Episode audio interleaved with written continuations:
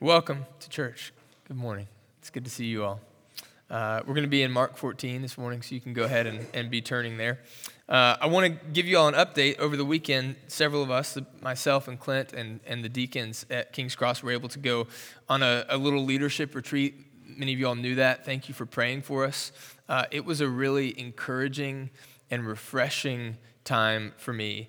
Uh, and I think for our group, a time where we, uh, we prayed together and we spent time in God's Word. And really, the hope was that, that we would recenter ourselves on this vision of a church that is planted with deep, deep roots in the gospel, that, that grows up into this sturdy trunk of worship of God and obedience to God and love of other people, and that bears fruit in our community, in our city, uh, through sharing the gospel, evangelism, making disciples, and doing good to the people around us. We know that uh, we're almost a year into this church plant now, and, and some of the energy of the early months has waned, uh, and we're in, we're in rhythms and routines now.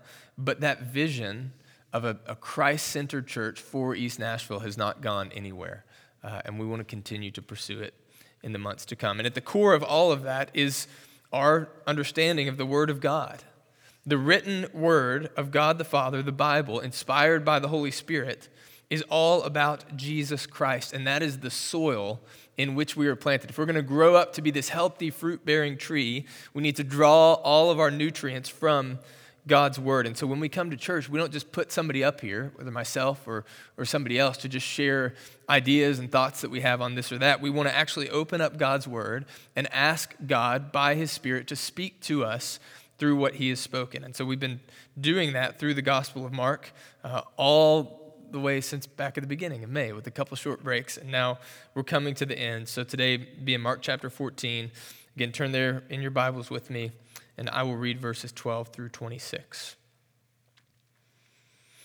On the first day of unleavened bread, when they sacrificed the Passover lamb, his disciples asked him, Where do you want us to go and prepare the Passover so that you may eat it?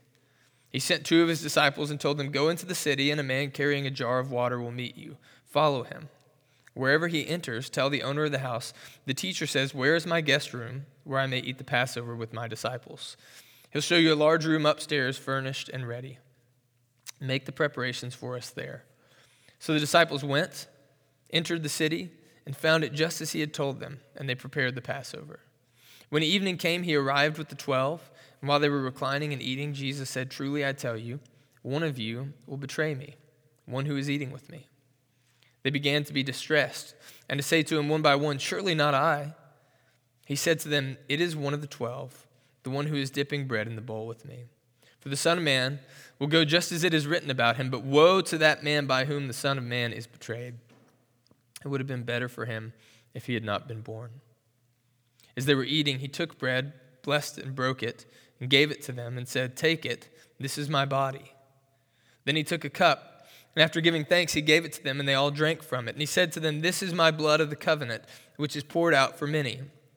Truly, I tell you, I will no longer drink of the fruit of the vine until that day when I drink it new in the kingdom of God. After singing a hymn, they went out to the Mount of Olives. This is the word of the Lord.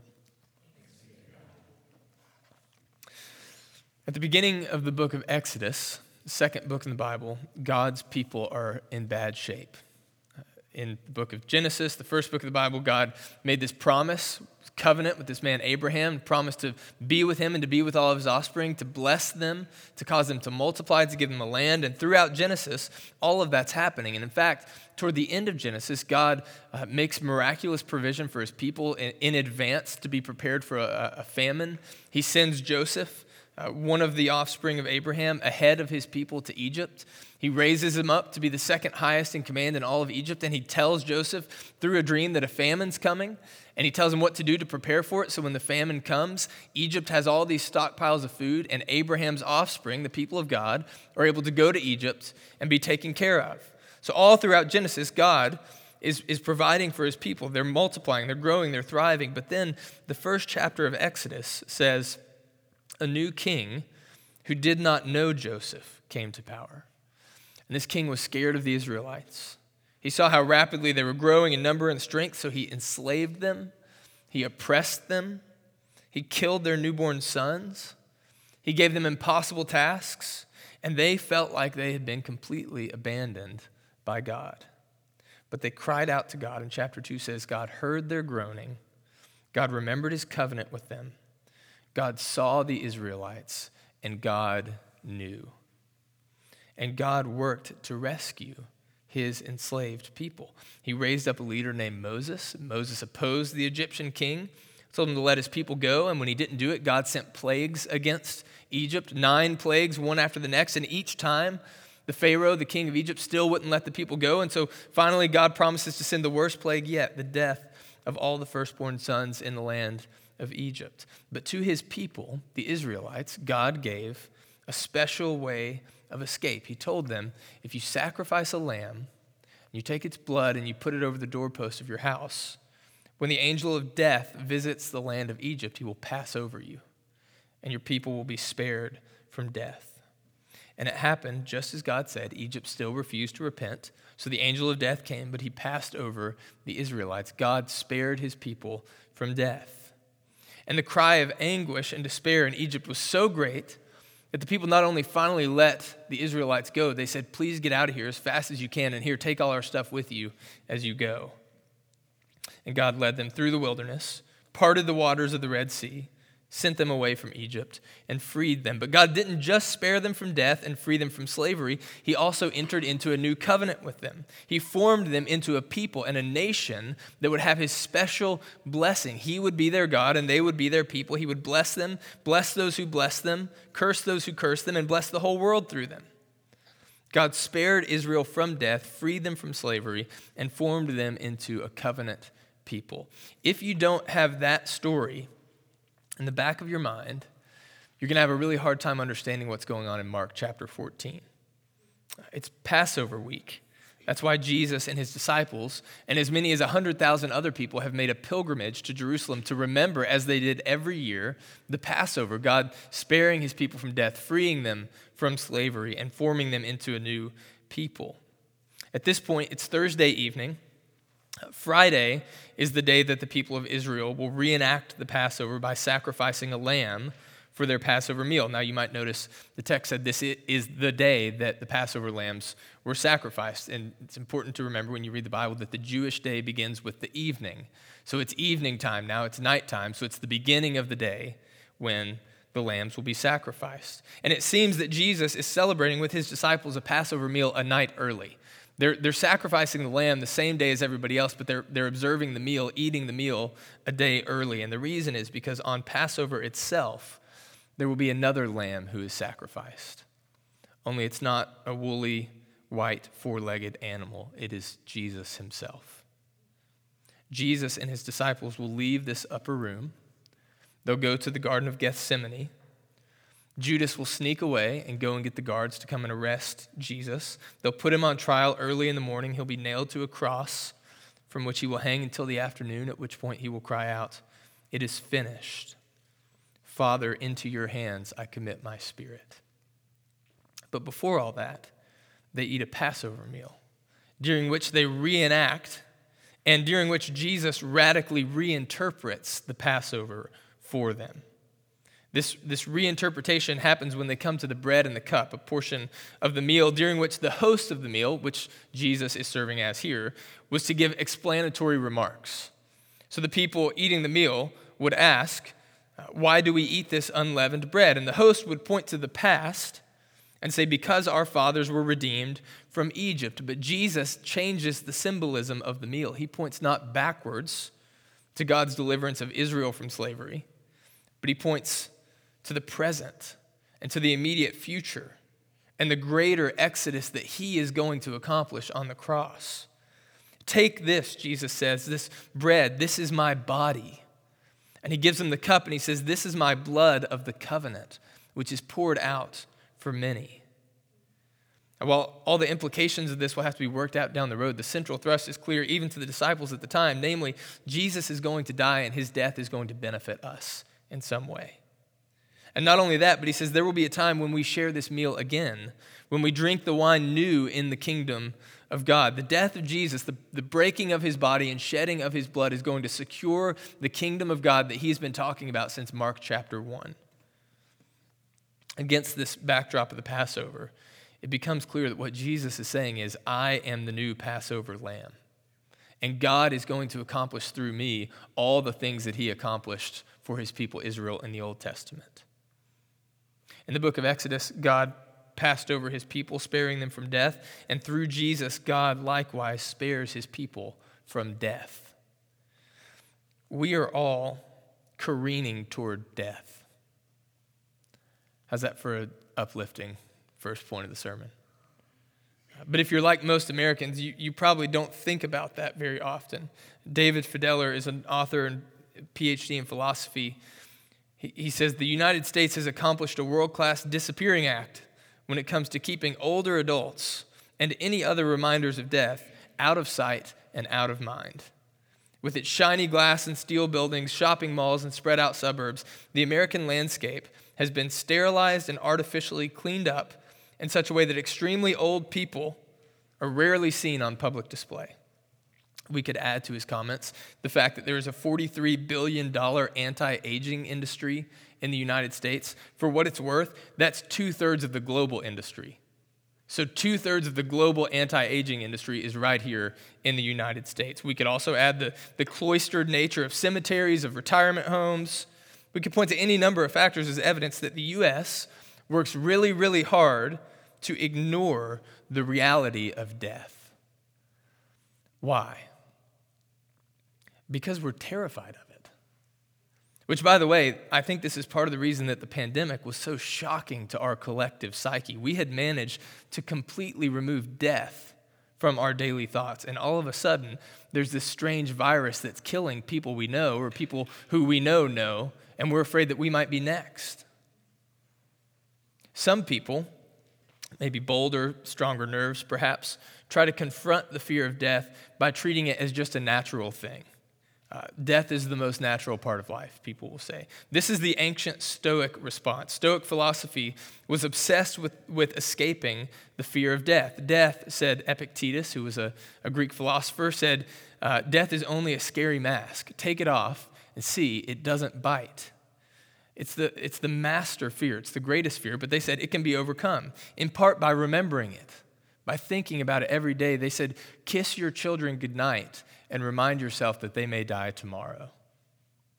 The death of Socrates, another ancient philosopher, famously embodied this fearlessness. Socrates was arrested on false charges and, and tried and, and sentenced to death, but he was given a time where he could spend several days with his students, his, his disciples beforehand, and he rebuked them over and over for their, uh, so, their, their fear about his death. They were so distraught that he was going to die, and he rebuked them for this. And finally, when the last day came, he picked up a, a poisoned cup and calmly put it to his lips and drank it to the dregs and peacefully died. Modern Western people are terrified of death, so we try to ignore it. The Stoics naturalize death so they won't fear it. Who's right? Well, the Christian view has something unique to offer. Uh, Christians agree with modern Western people that death is horrifying. The reason that death terrifies you is because it's terrifying, and you shouldn't deny that. The Stoics are wrong. Death is not natural. You know, if you've had a loved one die, that there's nothing natural about death. It's the most unnatural thing that we could ever experience. But then the Christian view turns around and says we don't need to ignore it. We don't even need to fear it. The Stoics are right. We can face death without being afraid of anything. How is that possible? How is it possible that death is the most terrifying thing, but that we don't have to be terrified of it? Because death passes over those who are covered with the blood of the Lamb.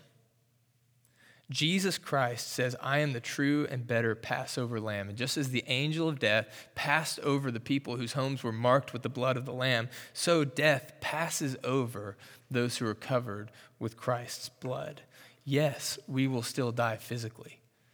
But Jesus is able to say in the Gospel of John, Whoever believes in me, even though he dies, will live. How does that work? It works because we don't stay dead. Because even after our, our bodies die, our souls continue. And then one day, when Christ returns to make all things new, our bodies are raised up from the ground and reunited to our souls, and we live forever in indestructible new bodies. You say, how's that possible? It's possible because Jesus died for us. And his death as the Passover lamb was his means of conquering death. Hebrews 2 says the Son of God took on human nature so that he might die, and through his death might free all those who were bound all their lives by the fear of death. Jesus has taken the sting out of death. We can be honest about it. We should be. We don't need to lie about it. We don't need to, pr- to pretend it's natural when it's not. But we, unique of all people, can be honest about death and still not be afraid of it. Through Jesus, God spares us from death. And second, through Jesus, God frees us from slavery. Is human nature good? Some people would say yes. That's the popular view today. Uh, I was doing a little research this week, and a, uh, article, I can't remember what website it was on, it was just kind of a contemporary news website, said, Breaking news, humans are basically good. I thought that's interesting. That's it's not the kind of thing you think of as breaking news. Um, but that is the popular view today that people are basically good, and therefore, whatever desires, longings, impulses you have are good. You should express them to the world through your actions. But that's actually a very new view in terms of human history. Uh, historically, most traditional and ancient societies have said that, that we are not naturally good. We're basically bad and evil and selfish, and thus your desires and impulses shouldn't be expressed, they should be repressed. Again, which is it? I think Christianity, again, offers something unique. Christianity says that your human nature is good, but enslaved. In the beginning, God created the heavens and the earth. Day one, two, three, four, five, six, every day He creates, and He says it's good. He makes the sun and moon and stars, the dry land and the water, and He looks at them all and He says it's good. And then He gets to the final day, the crown glory of His creation, human beings, and He looks at them and He says it's very good. He says that's the best thing I've made. A lot of us come from a, a theological background that emphasizes the sinfulness of humanity, traditions that emphasize our total and complete inability to save ourselves, our absolute need for God to show us grace and mercy. And that's right and good. That was in our confession of sin this morning. But sometimes we need to be reminded that your badness is not your starting point, that your sin is actually not the most fundamental and essential thing about you. God does not create things that are bad. He created human nature and he created it not only good, but very good. But does that mean that we need to all express every desire and inclination of the heart? No. In fact, fast forward from chapter uh, Genesis chapter 1, which says that humanity is very good, to Genesis chapter 6, and God looks into the human heart and sees that every inclination of the human heart was nothing but evil all the time. That's like every nothing, and all the time, that you could not be more absolute than that. What happened? How did things get so bad? Human nature became enslaved. It became enslaved by a much harsher master than Egypt. It became enslaved by sin. And that slavery happened at the level of the human heart, at the level of desire, which means that we desire bad things. So, in reality, the question is not whether we should express our desires or whether we should repress them. The reality is, you, you can't even desire good things by your nature. What you need is for your desires to be freed so that you can actually desire the right things. And that's what happens through the gospel. When you follow Jesus, you're, you're, you're first of all, you're freed from slavery to sin. And then as you follow him, you're conformed to his image by, by the Holy Spirit. You learn which desires do I need to express and which ones do I need to repress. Which desires are of the old enslaved self that I need to say goodbye to, and which desires are coming from God. After the people were spared by the Passover, they were freed through the Exodus, and we in Christ are spared from death and freed from slavery to sin. You, every person in here, you can be freed from sin. First of all, you can be freed from its penalty, which is ultimately death, because as we've said, Jesus already paid that penalty for you. But not only that, you can be freed from its power. You may think as a Christian, you know, I know I don't have to pay the penalty of sin anymore, but I still can't escape its power in my life. That's not true. Paul says in Romans 6 do not let sin reign in your body and obey its desires. Don't let sin have power over you. It doesn't have to. Sin, he says, will not rule over you.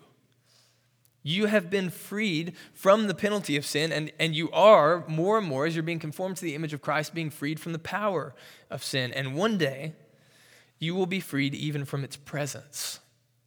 When you enter into glory and you look high and low, left and right, sin will be nowhere to be found in your life in anybody else's life. It will be completely gone. Through Jesus, the Passover lamb, God spares us from death. God frees us from slavery to sin, and God forms us into his covenant people. What's the most powerful thing that you've ever seen? Maybe some remarkable natural wonder. Maybe it was one of the crazy storms that rolls through Nashville a few times a year now. Maybe it was your, your beautiful wife or strikingly handsome husband at the other end of the aisle on your wedding day. Maybe it was the birth of a child. What do these experiences do in us? They create this, this remarkable combination of deep happiness and joy and contentment and satisfaction on the one hand, and fear and trembling on the other hand, all mixed together, right? We call this awe. And these experiences, these moments of awe, are so remarkable that they leave us wanting more. We wish we could bottle up that experience and tap into it whenever we want to. And, and for some people, it can be so thrilling that they spend all their days, their money, their energy, their whole lives trying to recapture these moments of awe. But you know, if you've ever done that, you can't just produce these things. Like you, you can't just dial them up on demand. You can't manufacture moments of real awe. You can spend your life chasing them right? With expensive vacations, lavish houses, one romantic encounter after the next. But if you live your life chasing thrills, you end up settling for a lot of cheap imitations. What if I told you that even the real things, even the realest moments of awe and wonder that we experience in this life are actually only markers that are meant to point to something even more real? What if even the real moments of awe that we experience are just pointing to the realest thing, which is God Himself? God is the true source of all joy and happiness and satisfaction.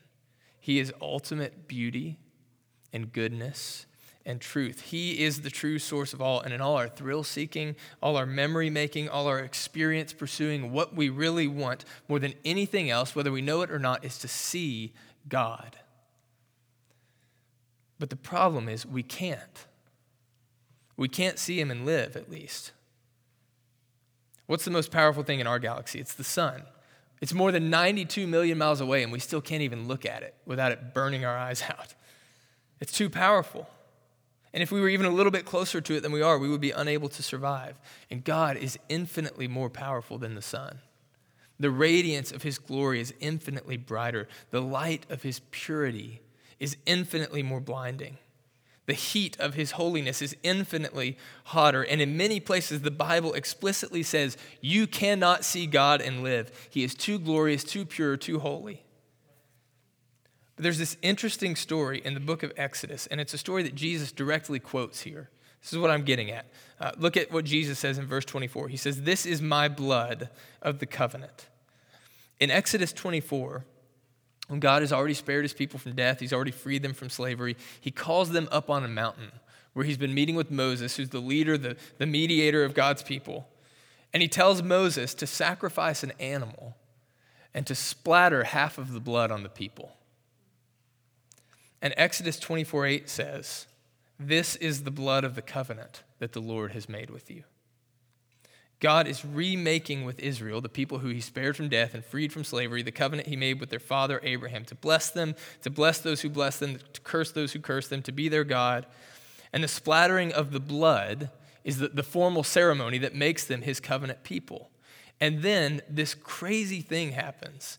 In the very next verse, it says, Then Moses went up with Aaron, Nadab, and Abihu, and 70 of Israel's elders, and they saw the God of Israel, and God did not harm them. They saw him, and they ate and drank. What? They saw the God that you can't see and live. They saw him and they weren't harmed. They traveled to the sun and it did not burn them. How is this possible? When the people were splattered with the blood, they became God's covenant people. And within the covenant, they would only receive God's love, His mercy, His kindness. Their sins were removed. Their lack of purity, their lack of holiness, their uncleanness was all removed so that they could come into the presence of the perfectly pure and holy and righteous one and not be harmed, but eat and drink. And now, Hundreds of years later, at the Passover meal, Jesus says, This is my blood of the covenant. It is my blood that establishes this new covenant between you and God. I am going to be sacrificed. And when you are splattered with my blood, you can see God and not be harmed. His holiness, His purity, the bright and shining, blinding light will not harm you. You will only experience His love and mercy and kindness and goodness. That is everything that you have ever wanted.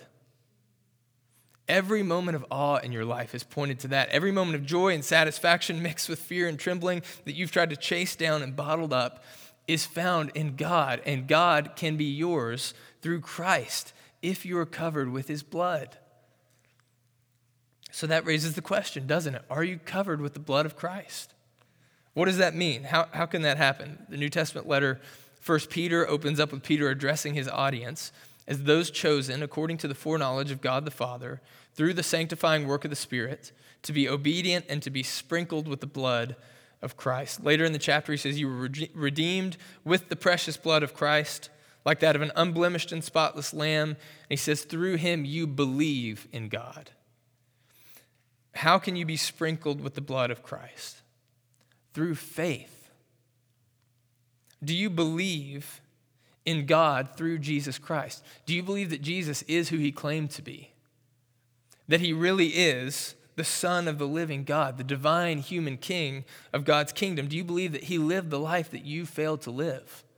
And I don't just mean, do you believe that in general he came to live the life that humanity failed to live? I mean, do you believe that he lived the life that you failed to live?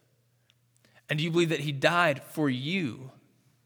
Again, not just that he died to, to, set an example or that he died for humanity in general, but that he went up on the cross and he had your name on his heart and in his mind, had your face in his mind when he went to the cross. Do you believe that? And are you banking everything on it? We often sing here the old hymn, Nothing But the Blood of Jesus, and it says, This is all my hope and peace. This is all my righteousness.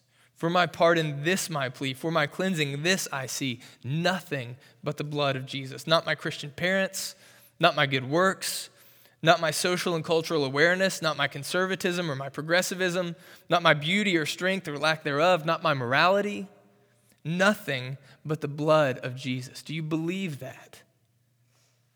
Friend, Jesus died for you according to the eternal plan of God the Father, and you must, you must appropriate it. You must take it. You must take hold of it. You have to, to take the bread that He offered, His body, and you have to take the cup, His blood, and you have to eat and drink them by faith. You have to believe in his body and his blood. And if you are covered with the blood of Christ, you can see God.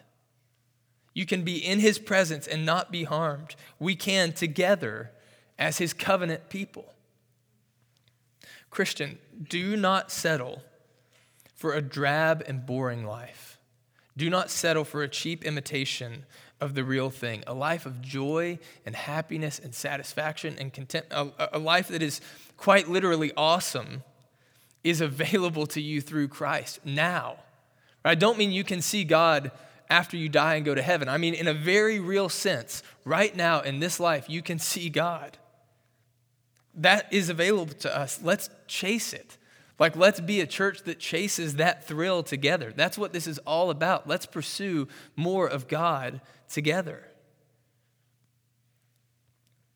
In Exodus 24, the people not only saw God, they ate a meal in his presence. At the Last Supper in Mark 14, Jesus' disciples ate a meal in his presence. And now, every week, we come to the Lord's table to eat a meal in his presence. He was there physically, bodily with the disciples. He's here spiritually now with us 2,000 years later. Together as his covenant people, those who have been sprinkled by his blood, baptized into his body by grace through faith, we come to the table to feast with one another and with the Lord. What does that mean? It means we should approach this table solemnly, yes. Really and spiritually and truly, to, to take this bread and cup is to participate in the body and blood of Christ. You don't do that willy nilly. You don't do that without regard to how you've been living before God. You don't do that without regard to his body of Christ in the church. You don't do it without regard to God himself. So we eat the meal seriously. But this also means that we should approach this table joyfully. This is a covenant celebration.